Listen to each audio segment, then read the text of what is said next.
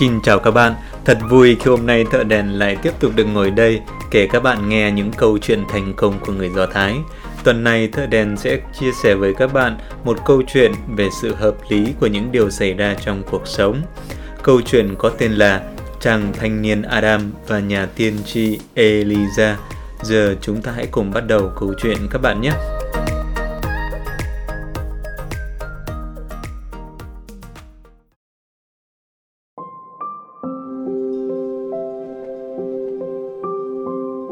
Ngày xưa ngày xưa, ở một khu làng nọ có một chàng thanh niên tên là Adam.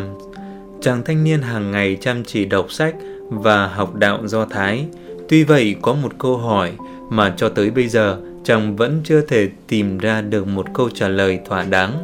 Câu hỏi của chàng đó là tại sao các vị thần lại bắt những người tốt lành phải bất hạnh, còn những người sống không tốt thì lại được hưởng một cuộc sống sung túc và hạnh phúc? Rồi một ngày nọ, nhà tiên tri Eliza có ghé qua khu làng mà chàng thanh niên đang sống.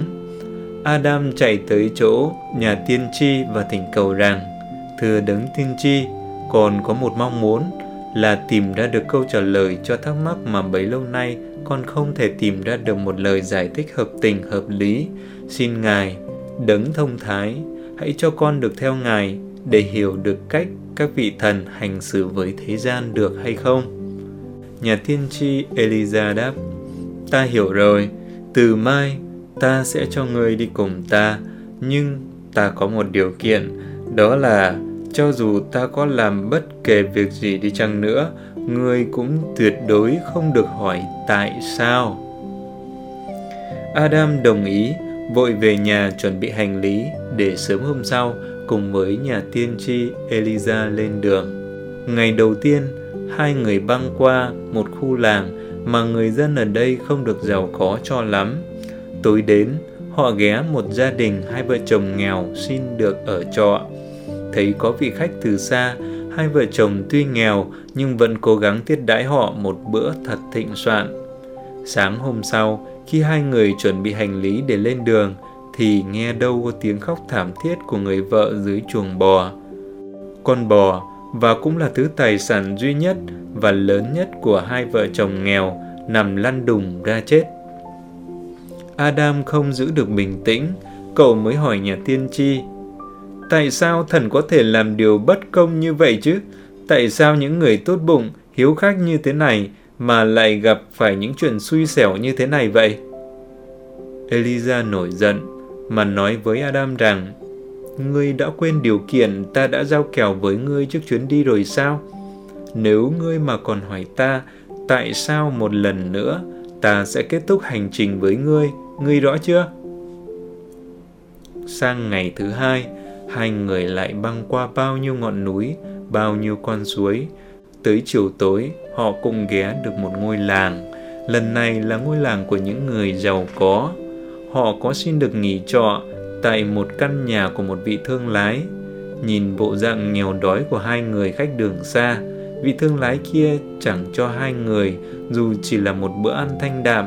Vị chủ nhà đưa cho mỗi người một cốc nước lạnh rồi bảo Nhà ta không thể để các ngươi tá túc, dưới chuồng kiều kia còn chỗ trống, các ngươi hãy xuống đó mà ngủ tạm. Tối ngày hôm đó, Hai người xuống chuồng cừu nằm ngủ, trời thì lạnh, hai người phải nằm co ro suốt đêm, trông thật là đáng thương. Sáng thức dậy, ấy vậy mà nhà tiên tri lại làm một phép lành để rễ của cây cổ thụ to mọc giữa vườn mới bị lật đổ bởi trận bão vừa qua quay trở lại bình thường.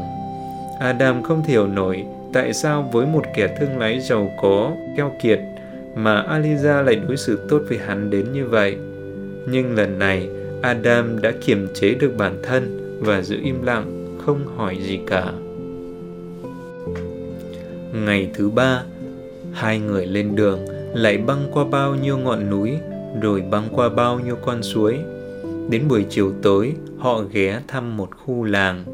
Khu làng này có nhiều người theo đạo Do Thái, các tín đồ là những người giàu có và là những người giàu tham vọng. Hai người ghé một khu nhà nơi những người thương lái đang ngồi ăn và bàn chuyện với nhau. Lần này cũng không khác lần trước, những người giàu có khi nhìn thấy bộ dạng nghèo hèn của hai vị khách đường xa, họ cũng chẳng muốn vị khách không mời này ngồi chung bàn. Họ sai người mang cho hai vị khách đường xa những đồ ăn thừa và đồng ý cho họ ngủ trọ lại, nhưng bù lại họ bắt hai người khách phải dọn đống bừa bộn mà họ đã bày ra. Sáng sớm ngày hôm sau, khi tỉnh dậy, Eliza mới nói Cầu trời cho tất cả những tín đồ nơi đây sau này sẽ trở thành những người lãnh đạo tài ba. Không thể nào hiểu được, Adam lẩm bẩm nhưng không dám nói to, sợ nhà tiên tri nghe thấy. Rồi sang ngày thứ tư, họ tới một ngôi làng khác. Ngôi làng này cũng thật nhiều tín đồ, họ không được giàu có như những người ở khu làng thứ ba. Nhưng họ là những người vô cùng hiếu khách, những tín đồ tại đây đã mời hai vị khách đường xa một bữa thật no nê. Họ còn lo cho hai vị khách một chỗ ngủ thật là tử tế. Sớm hôm sau, khi chuẩn bị lên đường, nhà tiên tri Eliza mới khấn. Cầu trời sao cho chỉ một trong những tín đồ tại đây trở thành người chỉ huy tài tình và thông thái. Đứng một bên, Adam lần này không thể nhịn được nữa, chàng lên tiếng hỏi Eliza. Tại sao những kẻ keo kiệt đối xử tệ bạc với người khác thì Ngài lại cho tất cả trở thành lãnh đạo, mà những người tại ngôi làng này họ là những người lương thiện và hiếu khách thì lại chỉ có một người trở thành người chỉ huy. Eliza nổi giận mà mắng vào mặt Adam rằng Ngươi đã không giữ được lời hứa trước chuyến đi với ta, vì vậy ta sẽ kết thúc hành trình với ngươi tại đây. Nhưng trước khi đi ta nói cho ngươi hay nè. Ở gia đình hai vợ chồng nghèo đầu tiên giờ con bò nằm lăn ra chết. Đó cũng là giờ mà người chồng phải chết. Hai vợ chồng họ có sự hào hiệp với người khách đường xa thần thương tình tha chết mà để cho con bò chết thay đó ngươi có hiểu không còn ở khu vườn của người thương lái giàu có dưới gốc cây đổ kia đó là một hũ vàng lớn. Thần không muốn hắn có thể tìm thấy và nhìn thấy hũ vàng dưới gốc cây, cho nên đã để cho rễ cây trở lại bình thường. Còn ở khu làng thứ ba, nơi có những tín đồ giàu có mà keo kiệt kia, ta cầu cho tất cả bọn chúng trở thành lãnh đạo vì với bản tính tham lam và háo chiến của chúng sẽ chẳng ai chịu ai để tất cả làm lãnh đạo thì chúng sẽ ẩu đả với nhau từ đó mà lụi bại mà thôi. Còn ở khu làng này, họ là những tín đồ lương thiện. Ta để một người làm chỉ huy, vì như vậy mọi thứ sẽ được điều hành một cách thuận lợi và tốt lành. Nói tới đây, Eliza bay đi, bỏ lại Adam trong sự thững thờ. Adam nhận ra những gì mình thấy thật là phiến diện và nông cạn. Adam đã không thể nhận ra những tầng nghĩa sâu xa của những quyết định mà các vị thần đã đặt ra.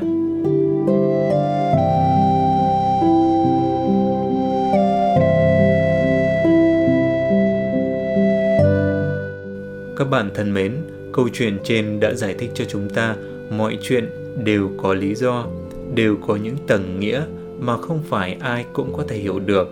Câu hỏi của chàng thanh niên, tại sao người tốt lại bất hạnh, còn kẻ xấu lại được sung túc hay hạnh phúc? vốn đã có vấn đề ngay trong câu hỏi những thứ mà chàng trai nhìn thấy là bất hạnh hay sự sung túc và hạnh phúc kia có chăng đó chỉ là một mặt nào đó của một sự vật hiện tượng những gì ta đã làm là những hạt mầm ta đã gieo kết quả sau đó sẽ là một chuỗi những điều hợp lý mà ta chỉ có thể nhận ra sự hợp lý đó khi có cái nhìn tổng thể hay nói theo cách của người do thái là khi chúng ta có được cách nhìn của một vị thần bởi vậy, nếu có điều không may xảy ra, dù chúng ta đã làm điều tốt đẹp thì các bạn cũng đừng lo, phải chăng đó chỉ là một sự trì hoãn để đưa ta tới những điều tốt đẹp hơn. Chúc các bạn mỗi ngày sẽ gieo được những hạt mầm thật tốt. Các bạn cũng đừng quên subscribe Nomudas để tiếp tục nhận được những câu chuyện mới về thành công của người Do Thái các bạn nhé. Xin chào và hẹn gặp lại các bạn vào tuần sau.